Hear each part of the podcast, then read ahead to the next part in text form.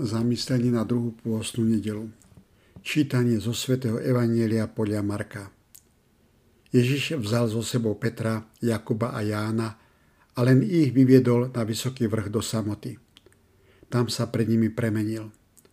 Jeho odev zažiaril a bol taký biely, že by ho nejaký bielič na svete tak nevybielil. A zjavil sa im Eliáš s Možišom a rozprávali sa s Ježišom. Vtedy Peter povedal Ježišovi, Rabi, dobre je nám tu. Urobme tri stánky, jeden tebe, jeden Možišovi a jeden Eliášovi. Lebo nevedel, čo povedať, takí boli prelaknutí. Tu sa utvoril oblak a zahalil ich. A z oblaku zaznel hlas. Toto je môj milovaný syn, počúvajte ho. A sotva sa rozhliadli, nevideli pri sebe nikoho, iba Ježiša. Keď zostupovali z vrchu, prikázali im, aby o tom, čo videli, nehovorili nikomu, kým syn človeka nevstane z mŕtvych. Oni si toto slovo zapamätali a jeden druhého sa vypitovali, čo znamená vstať z mŕtvych.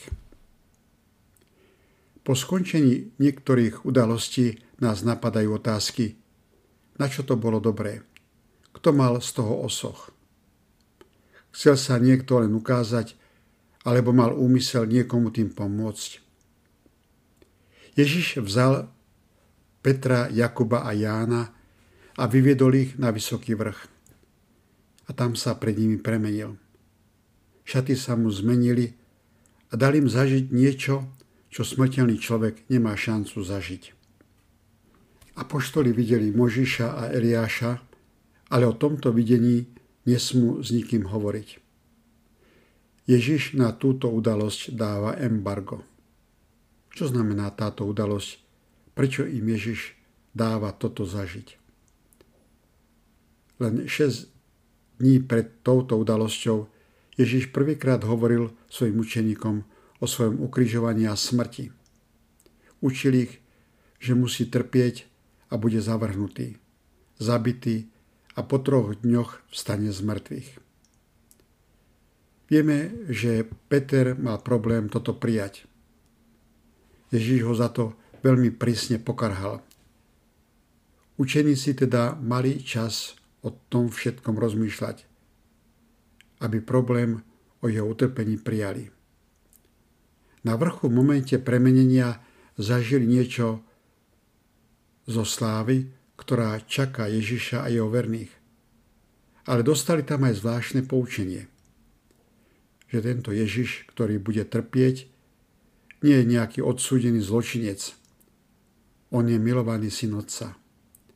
Tento zážitok mal byť posilou pre apoštolov, aby obstáli v skúške, ktorá na nich príde.